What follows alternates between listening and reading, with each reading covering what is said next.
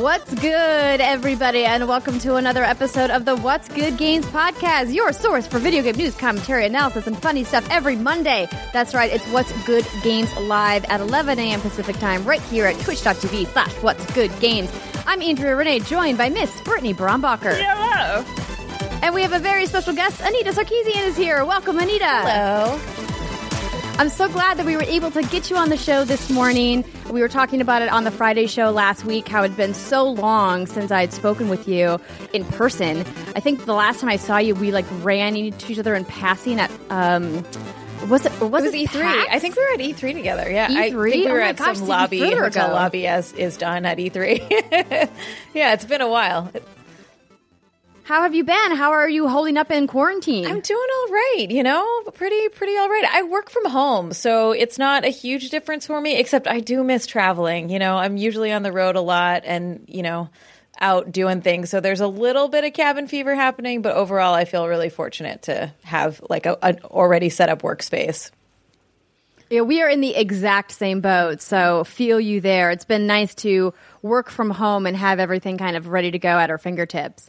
But for people who may be a little bit confused about who Anita is, you probably know her from her very popular video series, Feminist Frequency. But she also is the host of Feminist Frequency Radio, and she has a book, and she's working on this cool charity thing, and she's got this new hotline. Basically, Anita, you're all over the place, and we're going to talk a little bit about your projects that you're working on later in the show. But she's going to hang out with us and talk about some news, which we'll get to in just a minute. Brittany, Yo. shall we start with some announcements? Let's freaking do it. So first of all, we want to give a huge shout out to everyone who joined us for last week's streams. We streamed every something every day, I believe. Yes. It was a very busy week, but it was a very fun week. We got to celebrate Steimer's birthday. We got to play Predator with Geo. You did the Bungie Bounties thing on Friday. It was just a really fun time. So huge thank you to everyone who joined us. So yay. Okay, and then next up, Yay. Andrea, tomorrow you're streaming Call of Duty Warzone with Blind Gamer Steve, which is freaking awesome. Yeah, so we've been talking about this for a couple of weeks, and um, he had reached out to me and was like, "Hey, um, I need some peeps to stream Call of Duty with me." And Rihanna and I were like, "Uh, we're here. Let's do it." So we haven't quite nailed down all of the details, but it's going to be tomorrow night around five thirty is when we're going to kind of kick things off and get chatting, and then we're gonna, you know, kind of jump into gameplay around six p.m. Of course, we'll be streaming here. I just haven't confirmed with Steve if we're also streaming on his channel, like doing team streams, but. All of those details we'll suss out in the next couple of hours. And of course, follow us, what's good underscore games on Twitter and at Andrea Rene to get all of the details. But it'll be tomorrow night. It'll be lots of fun. Hopefully, you guys will stop by. Yes. And then Friday, May 15th, we're appearing on Gary Whitta's Animal Talking at 9 a.m. Pacific. That is going to be on twitch.tv slash Gary Whitta. Uh, I'm not quite sure what to expect. I have yet to catch one of his shows, admittedly, but I plan on doing my homework before we hop on. But I heard I've heard it's a very good time. I heard he has some very popular, famous people on that show. And we're gonna be on that Indeed. He had Greg Miller on the show this morning, Oh, that actually. kid. Of all the Yeah, famous people, guy. Greg Miller. uh, we have to do a dress rehearsal inside Animal Crossing with Gary before the end of the week, but I've watched almost all of the episodes and they are so much fun. I think it's so great that he's been able to take this platform like Animal Crossing and make this really cool piece of creative content out of it. I mean, he does have the same problems that everybody does with Animal Crossing and multiplayer that they experience technical hiccups. Uh, but it is a really neat little show. So I'm looking forward to hanging out with Gary. And then this weekend is our big third year birthday anniversary stream, and we have lots of stuff going on. So, Saturday, May 16th, from 12 p.m. to 6 p.m. Pacific time, we're going to be streaming right here on our Twitch channel. We hope that you will join us. We're going to have some fun special guests. We'll be playing some games, we'll be doing some giveaways. But it's going to be great. It's going to be great. I'm going to be doing Microsoft Paint stuff. And I mean, I don't know, Anita, I know you've never probably had the privilege of watching me use Microsoft Paint live, but I am a modern day artiste and my works of art will someday go for millions of dollars. So if you'd like to pop by, I can dedicate a piece to you. I would love that. I can't wait. If you've I'm, never I'm watched serious. it sounds wonderful. No, you should. You should come by because her her ability to draw super fast is always so impressive to me. Now, I don't want to say that they're not really representative of the way things look in real life, but maybe it's more of like an abstract impression. I yeah, I specialize in abstract art. You know, that's kind of what it is. And unfortunately for me, it's all about the speed over the quality. But that's okay. you chose your priorities, you know? You just got to stick with that. You made your Anita, I choices. think you need to be my hype woman from here on out. I know. I'm here. I'm here for it. we do this stuff. It's going to be perfect. And then the following day, Sunday, May 17th, is going to be our Patreon stream. So uh, that's where we have our happy hour Q&A live stream, which is open to all patrons. And then our after hour stream, which is where we play a game, sometimes with you, but we stream it and it's a good time. It's going to be a fun weekend. Yes, it will. Busy but fun. We're Yeah. looking forward to it, and we hope that y'all join us in that endeavor. And that's going to do it for our announcements for today. Uh, let's go ahead and get into the news, Britt. Okay, would you like me to kick things off with Ubisoft's? Why not? Go for it. Let's do it. Okay, so Ubisoft this morning announces Ubi Forward. So save the date. Join us July 12th for Ubisoft Forward, a fully digital showcase with exclusive game news, reveals, and more. Stay tuned. Dot dot dot. Hashtag Ubi Forward. So Andrea put together this nice little column over here. She was very fancy in our Google Doc this morning. It's true. Yeah, I did. Very impressed with you. And so it's going to be an E3 style showcase with, like I said, exclusive game news, exciting reveals, and plenty more. So just as a refresher, in 2019, these were the announcements. We got Gods and Monsters, which is that Breath of the Wild lookalike, which looks freaking beautiful. Roller Champions. Oh, I forgot about Roller Champions. That the Division cool. 2 DLC, Rainbow Six Siege DLC, For Honor DLC, Tom Clancy's Ghost Recon Breakpoint, Tom Clancy's Elite Squad mobile game, Mythic Quest sitcom, which is actually a really fun show if you haven't seen it, and Watch Dogs Legion. And so, what's anticipated for this year is more Assassin's Creed Valhalla, perhaps actual gameplay, Watch Dogs Legion, Just Dance 2021, Far Cry 6, Beyond Good and Evil 2, DLC for the Division 2, Rainbow Six, For Honor, and Ghost Recon. So, ladies, what do you what do you think about this? What's going to happen? What's going to be cool? I am very much looking forward to seeing an update for Watch Dogs Legion. It was a game that we really loved from E3 last year, and while it's not surprising that it was delayed because what they're trying to do in that game is really ambitious, particularly for the type of formula games that Ubisoft does with their open world. But we haven't heard an update in a long time. It's just been kind of delayed indefinitely. And all of the marketing we've seen so far from Ubisoft is around Assassin's Creed Valhalla right now. And it would be really surprising to me if they put those two Titan games kind of head to head, because those are, I believe, their top selling franchises right now that are in the more um, third person genre obviously Just Dance crushes it for them every year from a fiscal standpoint. But um, for when you talk about units sold that kind of fit the more AAA blockbuster um, formula, those games are big. What do you think, Anita? What do you think we're going to hear from Watch Dogs Legion this year? Or do you think it's next year? Oh, I think you're you're right. I think that is probably not coming out this year. I think a lot of stuff is up in the air in a complicated way in game development right now.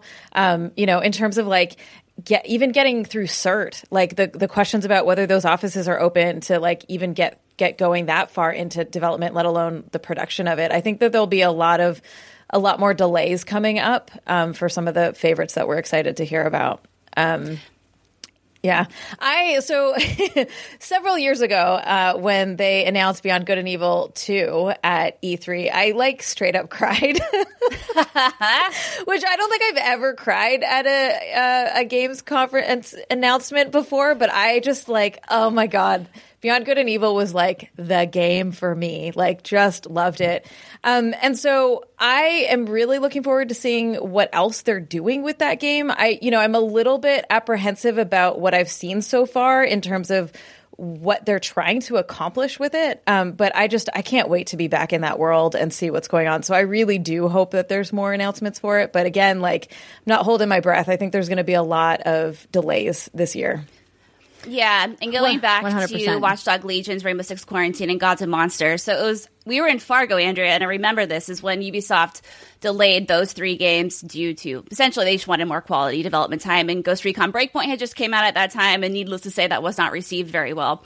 So they did say that they're pushing these three titles to fiscal year whatever that is i'm really bad at these but basically it's the it's the period between april of 2020 and march 31st of 2021 So, I mean, it wouldn't be surprising if these games don't come out until next year, or at least late, late this year, and they're going to be cross platform as well. Uh, what about Skull and Bones? Does anyone care about that game anymore? Yeah, there's a lot of people in the chat that are mentioning Skull and Bones, oh. and I think that if we're going to have ship combat of any kind in Assassin's Creed, that it's going to probably compete directly with Skull and Bones, even though I know Skull and Bones is designed to be more of like a a pirate multiplayer game. I remember when this game was announced, everyone was like, Sea of Thieves? Aren't they the same thing? And it's like, obviously, they're very different for a variety of reasons. Yeah.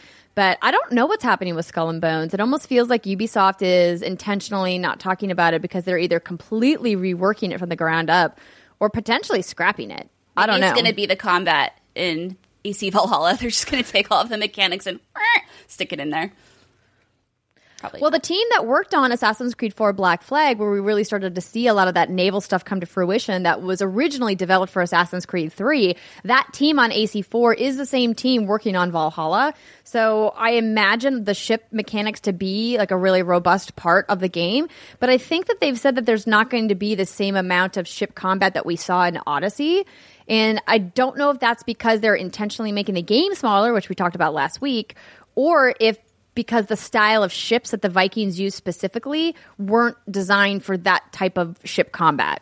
Mm. So, interesting things to keep an eye on. Um, some other things that I am looking forward to. I agree with you, Anita. I'm super excited about Good and Evil 2. I think that they announced that way too early. I get that they had to say something about it, right? They had to I mean, acknowledge they, that the leaks sorry, were happening. Not right? to cut you off, but like we waited this long, you know. I just just be be ready, you know? But that Yeah. No, I think the reason why I say that is because I always get a little anxious slash frustrated when teams announce something and then we don't hear from them for like another three or four years. Yeah. Um, I'm looking at you, Elder Scrolls, which we're going to talk about in a little bit.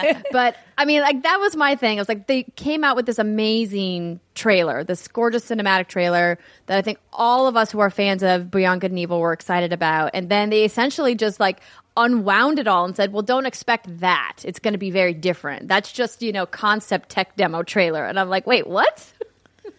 Oh, yeah. yeah. and it also. Oh, sorry. Ahead, sorry. Well, and also like that that reveal didn't tell us anything. it just looked great, right? Like it was a fam- it was an upgraded uh, aesthetic from a very familiar, beloved franchise. Like when you actually got into what they're doing, it's very different. Like the game is very, very different, and it's very ambitious. And so, I agree with you, even though I was sort of making fun of you earlier that like yeah wh- why don't you wait till you have a little more substance to to give us to, so we can like actually hold on to something here? 100% doesn't mean i'm not excited to see more but it feels to me that they're either going to come with a giant reveal now and they're going to have a launch hopefully soon or they're going to have one more tease and then where this is happening 2021 or beyond which I mean probably makes sense but you know fingers crossed we get something good and then, of course, we had the kind of sneak peek slash tease slash leak from the actor that plays um, Vaughn, I believe, in Far Cry 3. And that indicated that we might see something from Far Cry franchise this year. Is it Far Cry 6? Maybe. Is it Far Cry colon random word? Maybe. yeah, we're due Don't for a know. Far Cry game. That series has really grown on me. I, I mean, granted, to be fair, I'm not going to pretend like I've been playing Far Cry games the whole time I've been playing games. I only started really with five, well, Primal, Five, and then New Dawn. But those games are just so good. Although flawed, they're just good for a good time. You know, like pop in there, it's good, stupid fun, and like they're not the most, they're not the best paced games, but they're just I don't know. I always have, especially with now that co-op's been implemented with Five and New Dawn. But if you're going to believe one Jason Schreier, because what happened during Ubisoft's earning call is they said, you know, we have Gods and Monsters, Rainbow Six, and um, Watch Dogs, and then there's two unannounced titles that we'll also be talking about and announcing. Now we know one is Valhalla, and some folks have been hoping it was Splinter Cell. Jason Schreier was like, "LOL, no, sorry, it's Far Cry."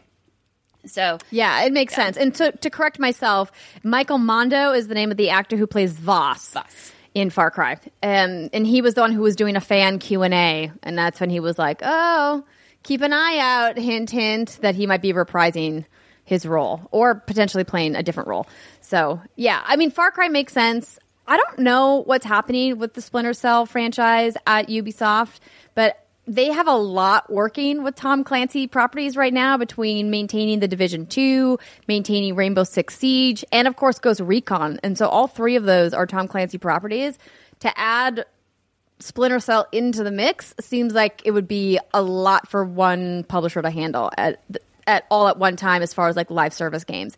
It's very possible they're looking at Splinter Cell and how they can make that a live service game, knowing what they've done with their other Tom Clancy properties. Mm-hmm. And it'd be interesting from a gameplay perspective, knowing that that game is more stealth action focused, how you would make that a live service game. Yeah. Mm. Don't know. Dun dun dun. Anyway, moving on, unless you have more things we would like to talk about, Mythic Quest Season 2. Oh, I mean, I would be down for that. I mean, I think it's happening, right? I think they announced it's happening. Mythic Quest was really fun. If you guys haven't seen it, I would I would suggest seeing it. It's a good time. Oh, I watched it. Anita, did you catch it I on didn't. Apple TV? I didn't. Should I check it out?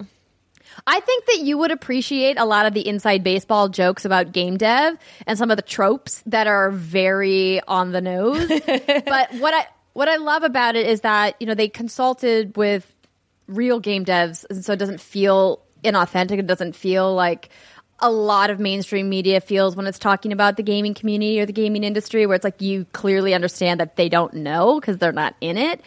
And I love that. And Ashly Burch is just divine in it. And I love that she has this really neat character. I wish there was more of her.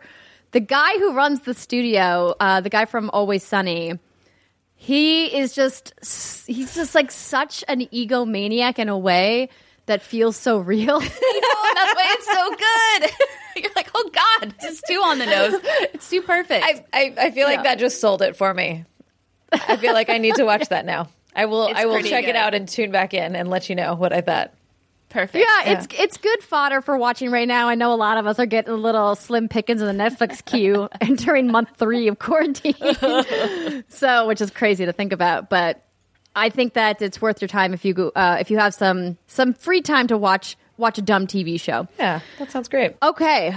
Speaking of Ubisoft, um, they had an announcement last week with Xbox, which we talked about. We live streamed reactions to the Xbox Series X gameplay partner reveal. And as we talked about on the Friday show, we were a bit disappointed. But good news, Xbox and Ubisoft were like, ooh, you know what? You're right. We kind of messed that up. So there were two responses from both Ubisoft and Xbox about the Series X Assassin's Creed Valhalla debut in particular. General Manager of Xbox Games Marketing, Aaron Greenberg, who we did see during the live stream last week, responded to the backlash on Twitter by saying, Had we not said anything and just shown May's Inside Xbox show like we did last month, I suspect reactions might have been different. Clearly, we set some wrong expectations, and that's on us. We appreciate the feedback and can assure you we will take it all in and learn as a team. Yeah. I mean, that's. I mean, yes. I mean, it, it Great. was. Here's the thing: is it wasn't a bad showcase. I think what they showed was great, but it was the expectations that were mismanaged, and that's kind of what it comes down to with all these things, right? If you're saying, "Oh, we're going to show next gen gameplay," woo, and you show some, but all- most of it's in engine, people are going to get sad, and then you're going to have to do this. That's what it all comes down to. One hundred percent, and that's what we talked about at length on the show last week. Was that they just set the expectation up, and Anita, what Brittany and Einsteimer were kind of scratching our heads about is how are game marketing companies still doing this so many years into a digital era, into a live streaming era where the internet mobs are like latching onto every morsel of info they can get. We were like, how do they not know better by now? I think that's a good question. Like there's this there's this sense of, you know, we talk about like dinosaurs in the industry and like understanding how things have changed and grown and and what digital culture is, what audiences are right now, um how they're responding whether you know, in toxic ways or in really positive, exciting ways, or even, you know, critical ways that, and I mean that in, um, in the genuine sense of critique, not like bad, but, but like, let's deconstruct this thing. Um, and so I'm I've been the, all of this is getting getting me thinking about like what what has this pandemic how is this pandemic going to if anything change the way that we have expectations around some of this type of communication um, you know we we talked about the announcement of a Ubisoft presser. We just had an Xbox presser. I'm expecting to have several more announcements of pressers around the time that E3 would be uh, ha- happening, even though it's not. And so, like, what does that mean about the future of E3? Right? There's been a lot of rumblings for years about like it it kind of not being very important anymore, very useful. Like, do you think we're going to lose E3 after this year? Uh, Like, is it going to be proof that digital pressers on their own will be enough? Gosh, I, I sure hope not. I mean, Brittany and I have been long fans of E3 as a show. And while I think there's a lot of minutia to the argument about what the ESA is doing right and what they're doing wrong, which, you know, we won't dive too much into right now because that could be a whole show on its own. I, I, for one, would love to see a games festival of some sort continue. Does it need to be the Electronic Entertainment Expo as put on by the ESA? I don't think so. I think, you know, Geoff Keighley could take his Summer Game Fest idea and expand it out and bring together those publishers much the same way that Penny Arcade developed PAX into this behemoth of a consumer show when it started out as a pretty small fan convention, right? So I think that there's a space for those things to happen, but I don't see a world where it goes all digital. I was talking to a friend of mine yesterday who works in PR about this. And the reason I think that is because there's no replacing having a captive audience inside a behind closed doors demo room, showing them a 20 or 30 minute slice of the game that's probably never going to see the light of day ever. Like it's never going to be put on the internet. And then having the developers or the, the creative leads be in the room explaining it one on one with people. And the reason why I don't think that that's able you're able to accomplish that in a digital setting is because when we're at home and we're watching a live stream, much like everyone in the Twitch chat is watching us right now, we're doing a bunch of different things, right? It's rare that we're a captive audience taking notes, listening to every word of the presentation. We have two or three screens that we're looking at our phone, we're playing Animal Crossing on our Switch, we're eating breakfast, we're doing all these different things, right? It's just not the same vibe that you get when you're on the show floor. Yeah, well, and I, I was going to say that, like, I think one of the things is uh, we're realizing how important in person engagement is right now if we thought that there wasn't Yes. i think there's a difference between like announcing games in a digital way versus the bringing communities together in person and networking and meeting and, and all of that so you know it might not be e3 like you said but i think that there i think that whatever is next whether it is e3 or another event i really hope that they do what we were just kind of talking about is like recognize what today's world is like, what today's fans are like, what this consumer audience is, what how, how, what developers need to get going, and kind of integrate that into an exciting new experience for everyone to to really shine in a lot of ways. Yeah. Absolutely. What if all of the like you know all the announcements, let's say, go digital, kind of like they're doing right now, right? Where that's you know how we're getting the Ubisoft news. We're going to be getting this other event coming up here, and then they kind of take E3 back to what it was, where maybe it's like a video game summer camp where we all stay in cabins, and then they rent out like rooms, and then we all demo games behind closed doors, and that's the hype event. I mean, I'm down. I'm down for summer camp. What's good? Summer camp. Let's go. That sounds kind of awesome. That would be actually. fun. Yeah. That would be fun. I'm here for the yeah, I just think that there is a space to do live events and also expand the digital footprint. We've been talking about that for a long time with E3, how they need to do something more akin to what BlizzCon does with their digital and virtual tickets, where they have like these virtual demo rooms that people can queue into, or they have virtual demos of games that people can play. Obviously, it's not going to be everything. Some things are still going to be just a presentation instead of hands on, because that's just the nature of game development. But I think that there's a way for them to keep a live in person event and also expand the digital footprint. So I'm hoping 2021 is going to be a nice marriage of both. Um, and just to um, kind of finish off this Xbox Assassin's Creed story, uh, creative director Ashraf Ismail from the Ubisoft team also took to Twitter to respond to some people last week and said on the extended trailer, you rightfully expected to see more today. We have a long marketing campaign ahead of us. You will see in depth gameplay and get a lot more info about the game. I'm like, cool. Ash, I like you a lot. You're a good dude. You really are. But that was kind of like a wah wah response. Well, and also, so I'll just say I'll, to be on the other side of this, just really quick. I know we should move on from this, but like, I suspect that Xbox pulled that together really quickly. Um, I have a little bit of sympathy for people putting on events right now and how difficult that is and trying to pull all these different pieces together. So, like, yeah, it was kind of a flub, but also, yeah, I, I kind of want to just give folks a little bit more, like, wh- while we just were like, hey, everyone do better, I also want to give a little bit of compassion to, like, just how hard it is to do anything right now. Mm-hmm. One hundred percent, and we definitely are champions of that here at What's Good. To the point that you know a lot of people like to come in and call us shills for for big gaming, and we're like, yeah, no, we just know that developers are people, dude. They're humans with faces and names and families. And Feelings. you're absolutely right that it's hard. I'm still not giving Xbox a pass because, as Aaron Greenberg said, yeah, we probably didn't need to say all that, did we? Nope. Okay. Um, speaking of E3s, press conferences, and more, our next story is not really a story. It's more of just like a, yeah, we talked about this last week too. They already said this. Uh, the Elder Scrolls 6 next news will likely be years from now. IGN has a little write up that says, don't expect details on the Elder Scrolls 6 until years from now, according to Bethesda's senior vice president, Pete Hines. Responding to a tweet asking for more information about the next gen games, Hines was Hines was unequivocal, or yes, unequivocal, making clear that the news was still fairly unknown that Starfield is coming well before anything on Elder Scrolls. So this person named at Kilowatt Q wrote to him and said, "All right, check it out, DC Deacon. Let's cut the shit. When can we expect some info on the Elder Scrolls Six? We need this." Which I mean, yeah, I, I'm down for that. And then Pete responded, "It's after Starfield, which you pretty much know nothing about. So if you're coming at me for details now and not years from now, I'm failing to properly manage your expectations." IGN continues, we already knew not to expect Starfield or Elder Scrolls 6 news this year, so it'll likely be some time before we hear anything about either game.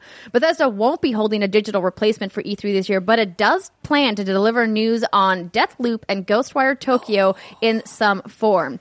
After being teased at E E3 2018, neither Starfield or Elder Scrolls 6 have released windows as of yet, and a recent job listing for the latter could suggest that development on Elder Scrolls 6 has only begun in earnest recently, which is like I feel like they were clear about that at E E3. Yeah, I thought they were too, but you never know. You people, you you hope for the things you can't have, Andrea. Right now, we can't have Elder Scrolls Six, which means we have to hope for it. But I, I went on YouTube because I I forgot what the Starfield and the Elder Scrolls Six reveal trailer looked like, and that's probably my fault because I believe we were all very tipsy at that Bethesda press conference in Los Angeles a couple years ago. Oh yes. Oh God, that was Yes, such we a good were. time. That was so much fun. Anyway, so like I was watching the Elder Scrolls 6 reveal and it's just like this epic music over this the panning of this beautiful landscape. But what I discovered is that there is a commenter in that section called Monsoir or Monsoir, I don't know how to say it, Dupont. And he's leaving a comment every single day. And he's currently up to comment number 419 Oh my god. and every comment is this person like dropping a suggestion over what they would like to see in the next Elder Scrolls game, and I thought that was kind of interesting. Wow.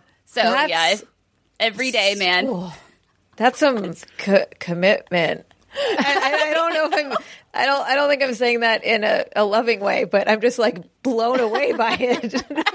Do you think he's got like a calendar reminder that's like those comments on? Yeah. Probably. I'm trying to think. 419 things. I don't even know if I could critique my favorite franchise of all time with 400 different things. Yeah. I don't know. That's just insane to me. Are they all unique ideas? I looked through like four of them to be fair, and And, I you're was like, I'm and was like- exhausted. Yeah, it was like better art, um, archery, and it was better, livelier towns and stuff like that, and better rain physics, Stu- you know, things like that. Which is like, okay, I guess if you're going to be that like specific, there's probably thousands of things you could wish for. But I still thought it was a pretty fun thing. I hope this person uh, is successful. I, I don't really know where I'm going with that. Good job, sir. You did it. You're doing it. I, I appreciate the commitment. I think it's um I think it's interesting and great. So um so good job, random guy, Bonsoir, whatever your name is. Dupont. Um, but yeah, we we knew that we weren't going to hear from either of these franchises. I I would assume that we would get some kind of a teaser for Starfield, maybe potentially later this year, potentially around Gamescom. Maybe, but if they're saying we're not getting either of them until next year, that's kind of a bummer. knowing is a that they announced Starfield in 2018, I was hoping for a 2021 release date. Yeah. It'd be nice to get something about it, but we know nothing about it other than it's just a new space epic from Bethesda, and that's how they're describing it. Wow. Exactly. It's Skyrim in the sky. Like literally in the sky. okay, and our final piece of uh, major news. We have a couple in case you missed us at the end here. I see you, Mr. Yasman, asking about this in the chat. The Guerrilla Collective has been announced. It's an all new online digital games festival to reveal fresh announcements, trailers, gameplay, and more from some of the hottest developers and publishers around the world. That's taken straight from their website. The Guerrilla Collective is hosted by none other than Greg Miller and produced by the Media Indie Exchange, otherwise known as The Mix, with the kind of funny games showcase. So when is this all happening? It's starting June 6th and goes through June 8th, and they're doing three days of digital content starting at 10 a.m. Pacific, 7 p.m. Central Europe time. Some of the participants include Larian, which of course, you know, they've got Baldur's Gate 3, uh, Thunderful, the SteamWorld Series, uh, Zaum, is that how you say that? Z-A-Um? Zaum? That's how I was Zaum? saying it, but that doesn't count for much. the team that made Disco Elysium, which uh, you know set a lot of people on fire last year, got a lot of w- awards for their RPG, and then of course Rebellion, which is best known for their Sniper Elite franchise. Uh, but there's a whole list of participants that you can see on the website. I'm not going to read through them all here, uh, but it's you know a lot of the usual suspects that you've seen at the Kind of Funny Games showcase before it's really great to hear that Greg and Kind of Funny are still putting this together, and the Mix is a great partner. The Mix has been a staple at video game events, particularly at GDC and PAX for the last couple of years in a row. So we were all kind of wondering what was going to happen to the indies, knowing that E3 was canceled this year. I'd spoken to quite a few people. We've seen now that Indie Mega Booth is essentially like in hibernation mode since all their events have been canceled.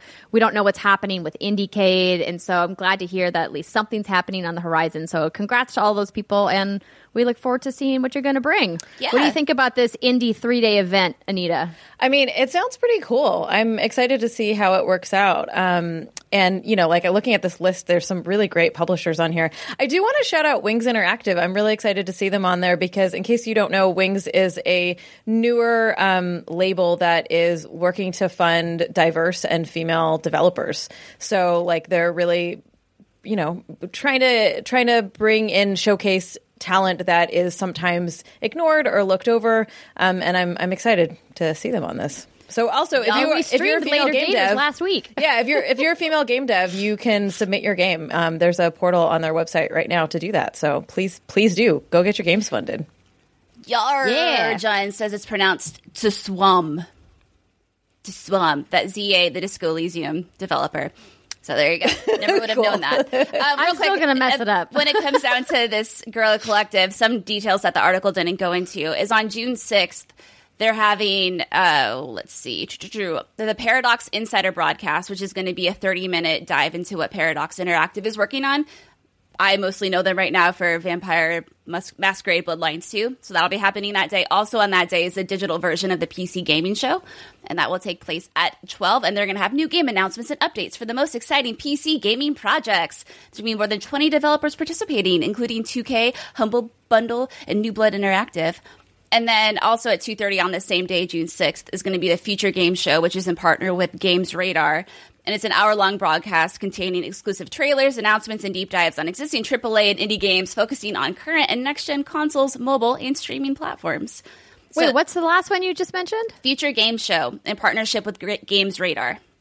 Feature or future? Future, future with two U's. Huh. Yeah. That's interesting. So it sounds like the sixth is going to be mostly some press conferences, and then the seventh is going to be probably more announcements. And then they're saying the eighth is going to be the ga- day of gameplay, demos, and developer interviews. So it'll be a good time. The thing I'm really excited about, Andrea and Anita, is Larian. Now, I know everyone's first thought is, oh, it has to be Baldur's Gate 3. But Larian tweeted out, you'll find out why, dot, dot, dot, soon. Like, why are they going to be a part of this? Obviously, we want to see Baldur's Gate shit. But the way it's worded and phrased, my gut feeling is telling me they could have another announcement up their sleeve. And the only thing I could think of that it would be would be Divinity Fallen Heroes, which is that tactics game that they were developing that was supposed to release in November of 2018, but in October 2018 was put on indefinite hiatus. That's the thing I'm looking for. Interesting. Now, I I'm gonna admit that I would not peg Baldur's Gate three for this type of indie showcase. That to me is a much bigger title that I would expect to see on Xbox Series X or PlayStation Five. So I if that is indeed what they're showing, to me was probably the biggest title of all of these to be shown there. But again, I I'm with you, Britt, that I think it's probably a different project from Larian. Yes. And so, worth noting, you can still submit your games there until May fifteenth to the to be participate or to be featured in the Guerrilla Collective. They're still accepting games, game submissions. Yeah, I've been I've been most excited about indie games the last few years. To be honest, like some of the bigger showcases just don't really do it for me. Um, and so, like, I'm I'm glad that there is going to be a, a big hurrah or a big to do around some of these. Uh, so, some of the more like to, to me, I think really innovative and exciting and experimental games that can come out in this space that sometimes get overlooked at the bigger shows. Yeah, absolutely. It's it's such a tough thing to get a little bit of the space of the conversation. We talk about discoverability perpetually being a problem for smaller teams, indies at the forefront of that, saying, how do we get people to even know that our game exists, let alone stream it, make YouTube videos, talk about it on their podcast, right? But like just getting people to find it in like the Apple Store, the Steam Marketplace, or Epic Game Store, wherever they're publishing. Um, so I'm with you that it's great to see that they're going to have a space for that. And I really do applaud all three of the console makers for making an effort to focus on indies, whether it's ID at Xbox, the Nindies, or of course PlayStation has a brand new fund that they're using to develop independent games as well that they announced last year. I'm really happy to see that. It's such a change from even just like two or three years ago. I mean, I think PlayStation was kind of first to that market to say, hey, we want to spotlight some of these smaller titles. And then ID at Xbox came along, and then Nintendo, when they launched Switch, made a really big push for, for the Nindies program. And I think it's great when we get to see these smaller teams finally get a little bit of recognition on some big stages, whether they're virtual or not. All right. So we have just a couple more bullet points, and then we're going to get into some of Anita's projects that she's working on. Uh, in case you missed it, I don't can't remember if we briefly touched on this on the Friday show or not, but Paris Games Week has been canceled. Uh, the announcement said that the current context and the necessary anticipation of both the technical and logistical complexities of an event such as Paris Games Week have led us to cancel this edition. This year should have been special with a lineup of new releases and an anniversary edition, which we were thrilled to celebrate with you. Uh, so sadly, no Paris Games Week this year, and then of course Tokyo Game Show also been canceled. The show was taken due to take place September 24th through the 27th, of course, in Tokyo, as it always is every year. And just as a reminder, that show is massive. Uh, I think in 2018 they said there was 289,000 people, and last year around 250,000. So that's a big blow to the Japanese gaming community. It's we know that there's not a lot of big events like that on that side of the world, with the exception, I think, of China Joy. But I don't know how much overlap there is between those two shows. I haven't been to either. Well, I've been to TGS, but have you ever been to China Joy? Anita? No. No, I haven't. Um, I I was at Paris Games Week last year.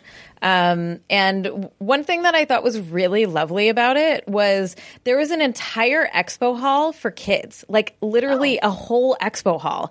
And it was, you know, like the, the Switch and Nintendo had Switch Youth and had all these games for kids. There were like jungle gyms for kids to play on. Like it was, it was a whole hall. like I know I keep saying that, but I was so blown away because I'd never seen anything like that that cared so much at a games event to cr- create a space that's more family friendly.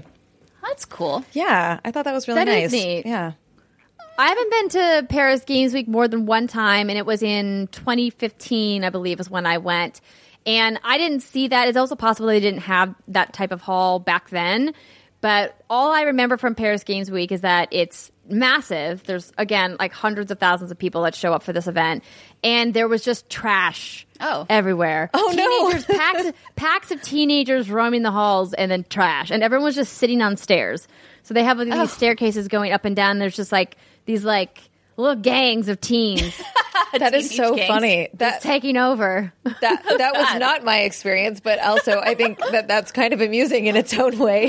yeah, I was like, um, I can't understand anything anybody's saying because it's like it was French, German, and Spanish were like the major languages. I mean, there was obviously some people speaking English, but I was just like, I feel like I've seen this, and now I, I'm just gonna go now. I'm gonna go find a cafe. It's- wanna can join be- a yeah, it teenager can be hard to be at um, at international events when you don't speak the language. Like you want to participate, but you just you, you can't. And Yeah. so like uh, you know you often go do your part or or whatever, um, and and then you unfortunately have to step back, but.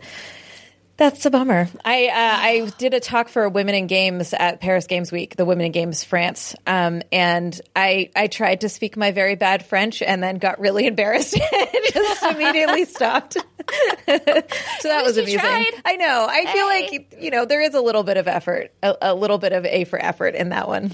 Yeah. Yeah. Uh, I want to go to Tokyo Game Show next year. I think that's the goal. That's my goal, and therefore You got to ramp up your Japanese lessons. I know. That's what I'm saying. It'll give me even more motivation because I would love, I would love, love, love, love to go to Tokyo Game Show just to experience it. Just kind of like how I want to go to Gamescom to experience it. I think Gamescom's going to be a one and done deal. But Yeah, for yeah. sure. Yeah. I, I'm with you. I, I will do both with you, Britt. Let's do it. Oh, my ride or die, Andrea. Let's pen, let's pencil it in for 2021.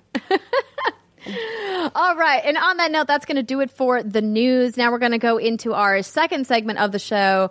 As a friendly reminder to everybody listening, whether you're listening on podcast services at youtube.com slash what's good games or watching with us live on Twitch, you can submit questions for Dear WGG about the week's headlines or about whatever you want to what's goodgames.com slash dear WGG. Or, of course, you can submit them in the chat. They're just a little bit harder for us to keep track of there. So we do encourage you to use the form.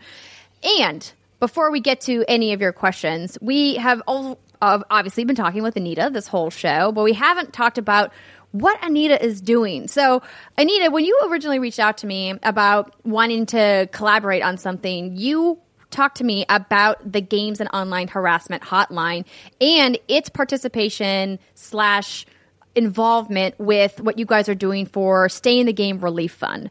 So, which one would you like to talk about first? Uh, l- let me mishmash those together really quick. So, um, well, let me start with I, I will explain the hotline, but um, right now we are in the middle of a fundraiser, and um, the this fundraiser is unique in some ways because I was you know sitting around being like, there's all of these nonprofits that service the games industry that support mental health of the games industry that work to create diversity, you know, uh, support developers and fans in these communities, and we're all being hit really hard because of the pandemic, right? Um, we rely on particular sources of funding to keep our doors open. Like running a nonprofit is really hard at the best of moments, let alone when everything is uncertain about the world. Um, and so we decided instead of thinking about funding as a scarcity where we have to compete with each other, we decided to band together. So four of us that run nonprofit organizations came together to form the stay in the Re- stay in the game relief fund to just help us keep our doors open to help us keep our programming going and to respond to this particular moment in time that's happening. Because the the needs of our communities are shifting and changing in real time right now. So that is running at this moment. Um, we have we are looking to raise $50,000 and we have that $50,000 matched. So every dollar you donate to us will be doubled and matched um, from really great sponsors like Riot and Double Fine and um, Extremely OK Games and a bunch of others. So if you want to find out more about how you can support us, you can go to givebutter.com slash stay in the game. Um, and also I should mention the other nonprofits, which is probably important here. Um, so it's the IGDA Foundation, uh, Take This, the Global Game Jam, and then um, the Games and Online Harassment Hotline. Can you So- read that URL one more time, please? Yeah, it's givebutter.com slash stay in the game. Got it. Thank you. Yeah. Um, that is running until May 21st. So it's happening right now until May 21st. And on May 21st, guess what? It is Feminist Frequency's 11th anniversary. I cannot. Yay, congratulations. I know. I can't believe I've been doing this that long. I feel very old all of a sudden. But we're going to do a big live stream with a bunch of guests and all sorts of fun stuff that day. So you can check Oh, that out on um, our Twitch channel, which is twitch.tv slash femfreak. So those are my plugs. There you go. I with That's great. And for people who maybe aren't aware, Feminist Frequency wasn't just the YouTube series that you did. You guys have an ongoing podcast, Feminist Frequency Radio, as well. Yeah, so feminist frequency is a weird thing right now. Um, just for folks who who have never heard of me or aren't familiar, feminist frequency is a nonprofit. Um, our original mission was to um, provide uh, feminist analysis of popular culture. We got really known for games because we had a very successful series that got more than 14 million views on YouTube called Tropes versus Women in Video Games. We were among the first um, to sort of mainstream feminist analysis of games. Um, and then uh, we started Feminist Frequency Radio, which is our podcast around um, just you know we we talk about pop culture and media from an intersectional feminist perspective. Um, and right now we're sort of focused a lot on like ending abuse in the games industry. Uh, unfortunately, I know a lot about that. I know a lot about toxic uh, communities online. Um, and when Me Too hit the games industry last year um, in August, I was like, well, let, let's let's do something. Let's like, what can we do to finally like bring awareness to this space and actually make real systemic change? So we're working on uh, several different initiatives, and the one that uh, is a part of this fundraiser I just mentioned is the Games and Online Harassment Hotline. Because look, I don't think it is fair for us to pretend like people don't have a hard time in games. Like, because they're humans, like we were saying, and depression is real, and crunch is real, and online harassment is real in this space. And we wanted a space for folks to go and get the support that they need. Um, I think that unfortunately, there isn't a lot of spaces that you can go to. There's your friends might think you're kind of nuts if you talk about the internet harassing you, or that like you know you might be feeling like you can't take yes. all these long hours at work that's going mm-hmm. on. And so we wanted to do something you know, we want to create a space for folks to, to have access to emotional support from like trained people who know how to how to listen to to you and, and respond. And also, you know, one of the other pieces of that is referrals. So we want to send you to places that can actually help you and like make your lives better if that's something that you need. That is phenomenal to hear. I mean, I saw that Take This was Why? a partner. We've done a lot of work with Take This What's since What's the Game was launched, and we always try to remind people that their message of it's okay to not be okay is something that we all should embrace, particularly like you mentioned, when we live in these virtual digital spaces as gamers more than the average bear. Oh, Britt's gone again. Oh, you're back. What's happening? She's been having some Skype woes. Um, that it's important to remember that there are resources for you, and that instead of taking that anger and aggression to the internet and harassing somebody or being mean or vicious or hurtful to people, that maybe you should talk to somebody about where that anger is coming from and why you feel that way and why those emotions are making you want to lash out and hurt people. Absolutely. So it's really great to hear that you're working on that. Yeah, absolutely. And, you know, one of the things I noticed, uh, so I, I made a joke about understanding toxicity in the game space, but you know, I've been dealing with really aggressive online harassment for over eight years now. Like it's just unrelenting, and there isn't a lot of there isn't a there isn't a lot of support for that. Um, I, I, know I'm hedging about saying that, but I can't tell you the amount of times that I have been on phone calls with complete strangers because a friend of a friend was like, "Hey, can you talk to such and such? They're dealing with." You know, a Twitter, um, uh, you know, harassment on Twitter, or someone is stalking them, or what have you. And you know, it's it's it is a very sad it's really sad and frustrating to hear these stories but it got me thinking about how like i can't be the only one answering these calls um, or you know me and other folks who have been in my position like how how do we centralize that in some ways um, and um, when Me Too hit the games industry, I opened up the Feminist Frequency Twitter account and and just said, "Hey, if folks need somewhere to go or someone to talk to, please reach out." And like I was like, "Oh my god, people will use this." So that's really where some of this came from is just how do we create a space for folks to get that kind of emotional support and be believed? Um, because I think Oh, I don't know what just Sorry, happened Anita, to my camera. You are, saying, you, are say, you are saying some like super important things, and I think Skype just like like something's happening with Britt's camera. So I'm going to try to get it fixed so that I can get you uh, I can get you back online here. Just give me one second, yeah. everybody. Thank you for your patience and for standing by. This is what happens when you're doing live live broadcasting. Everybody, sometimes the, the, the shit just hits the fan. Um, so Brittany was texting me because clearly we lost her video feed. So let me get you back up in the window here so we can continue our conversation. Um, so Anita, you were talking about this idea of people always associating you with online harassment and reaching out to you as somebody. Oh, there she is. She's back. We're back. Welcome back, Brittany. Literally, I know we're trying to have like this deep conversation. Am I it's totally shitting fine. the bed? Like it's never shitted before. you know, it's, it's the choice of live streaming, right? And I just I love how supportive audiences have been right now because we're all just trying to make this happen, and live streaming is never consistent. So y'all are great for hanging with us. Thank you, everybody. We appreciate your patience. And people listening on podcasts are, have no idea what's happening. yeah, that's They're just true. like, oh, like why are there these w- weird, awkward pauses? And it's like, oh, because everything on the video side of the live stream is just like off the rails right now. Um, but I do want to kind of circle back to what we were t- discussing and first say what an amazing pillar of strength you are to not only women in the games industry but people of color lgbtq plus for kind of being that beacon to say hey you're not alone. We are all gamers together. It's been a big message for us here at what's good games as well to remind people that there are safe spaces and there are communities for you and that no one deserves to be told that they're not a real gamer they're not a gamer enough and that the harassment that you've been dealing with systemically for so many years when you said eight years I don't think any of us really fully realize the weight of that and the weight that you have to carry around day to day.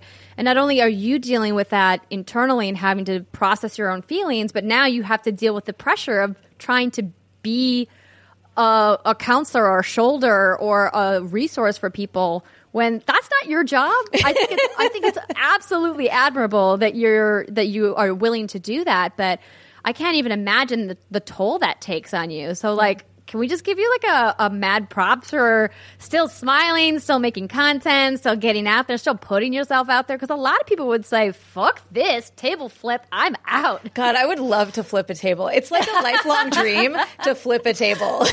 One day, I that's going to happen. I don't know when or how, but I'll make that happen. Um, that's really sweet of you to say. I really appreciate that. I feel like this is so cheesy, but I feel like things happen in your life and you make choices about how you respond to them. And I think it is perfectly acceptable for folks um, who have to check out because it, it, it it's it's it's hard. I was going to swear. I'm not sure if we're allowed to do that here. You Yes, can definitely swear on this show. Um, it's it's fucking hard, you know. Like it's it's really Yeah. it's a lot. Um, and so no judgment at all. But for me, it was like all of my feminist ethics and, and morals and everything that I came to this work to do.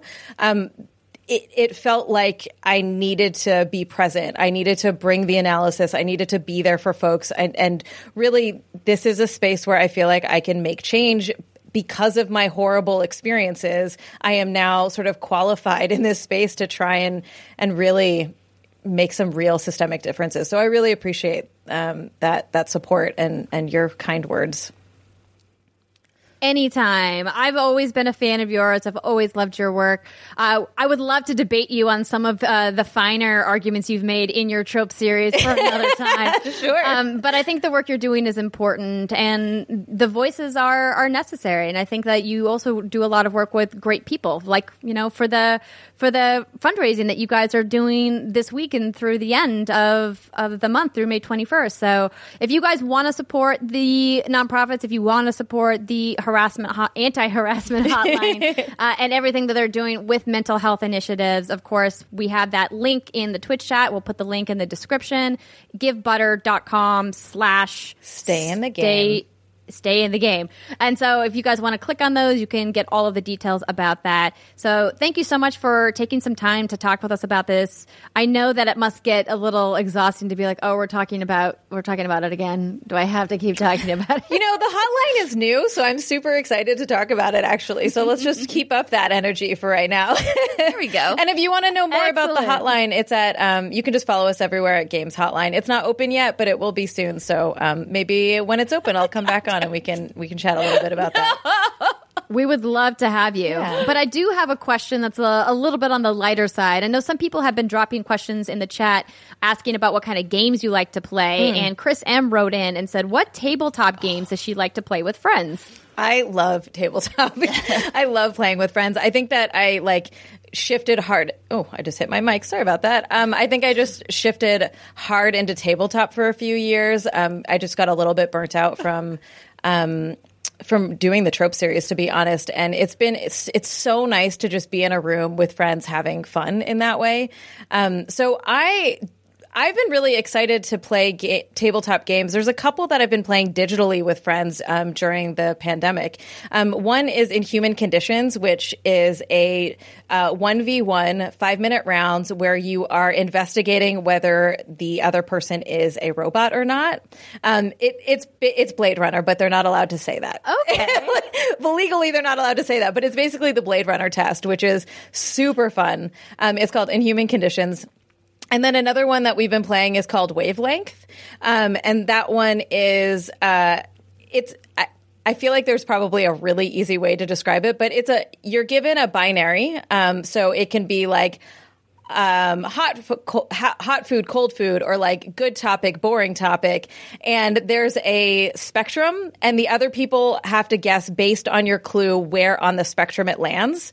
And it's really, really simple, but it brings up so much interesting conversation because like your clue like if the the the hints are binary your clue has to land somewhere in between the two and so it's just it's a really fun one to play it's very easy to get new people into and i've just i've been really enjoying those I think both of those sound cool. I think tabletop is such an interesting idea, um, and Britt is and Britt is coming back in.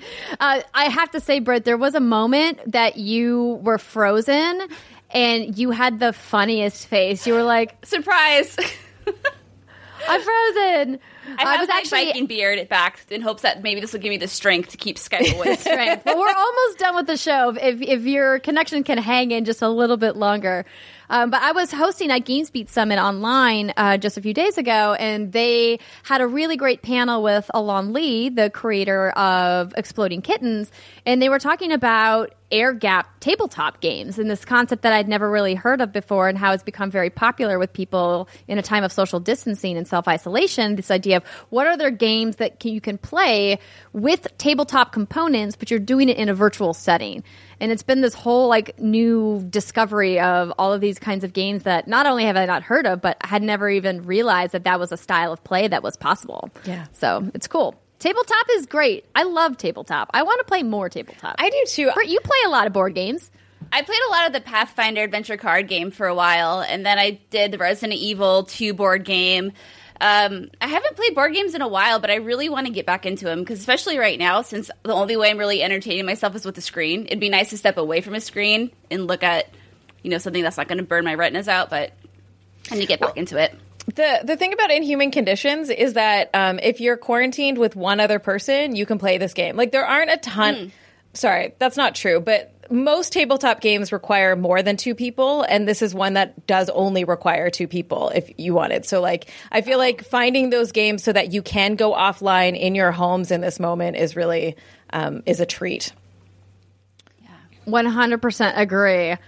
Um, I'm I'm trying to decide if we should risk if we should risk another question or not. I would say probably not, knowing the the what's happening with Britt's connection. But Tomador64 wrote in and said, Hi, thanks to Anita for raising awareness of gender equality issue in games. As a man in the industry, I would love to know what I can do to help tackle representation issues and uplift my fellow game devs. Thanks again, Tom. Awesome. That's a really good question. I think that there's a number of things that that men specifically can do as allies in this space. Um, one is to very simply believe women when they talk about their experiences. Um, I think that as a baseline, uh, too often that doesn't happen um, because you might be like, well, you know, I don't know if the harassment is that bad, or like I know the person who you're saying harmed you, and he would never do that. Like, you know, start to start to give women at least the benefit of the doubt when they're talking about their experiences. In terms of trying to make um, in terms of like sort of larger issues, I think some things you can do is work on yourself. So start looking into um, what it means to be an ally. Start understanding and learning about feminism and feminist issues. Really like dedicate yourself in some ways to doing that work and educating yourself instead of putting the onus on oppressed communities to teach you how to be better. Um, and at the same time, recognize that you are going to make mistakes and you're going to say stupid shit. And that's okay if you can bounce back out of it, right? If you can learn from your mistakes and, you know, and still feel like you're a part of, you know, making the world a better place. Um, also, um, uplift the voices of marginalized folks who are talking about important issues. You know, bring up these issues yourself. You can intervene in ways if you are a game dev or at your office and you notice something that isn't right, or you know, you want to advocate to have more female characters in games. Like, speak up, do do that work, and be in that space as an advocate for us. Amen. You just like dropping all kinds of good knowledge nuggets on the show today. Well, I don't think it's going to get better than that. So, Anita, thank you so much for taking the time to chat with us today and to talk about the news with us and to give us all the information on these fantastic projects you're working on. If you guys want to follow Anita, she's just at Anita Sarkeesian on Twitter. Of course, twitch.tv slash femfreak is their Twitch channel. Feminist Frequency Radio is available on podcast platforms where you listen to What's Good Games. And don't forget to mark your calendars for May 21st for the 11th birthday. 11. Wow, that's wow. crazy. I know. Uh, congrats again. And thank you for being on the show. Brittany, I'm glad that you were able to hang in there for the end. And uh, we will be back on Friday. I do want to give one little tiny pre happy birthday we had a little message from Grizz, who is one of our fantastic mods in the What's Good Games Discord. Any chance I could get a B Day shout out? Of course you can. Uh, he is great, and our whole mod team over on Discord is awesome. So happy birthday, Grizz. And um, we'll see you guys uh, later in the week. We've got streams tomorrow, we've got podcasts on Friday, we've got the anniversary this weekend. Join us here at What's Good Games. All right, everybody. See you next time. Bye. Bye.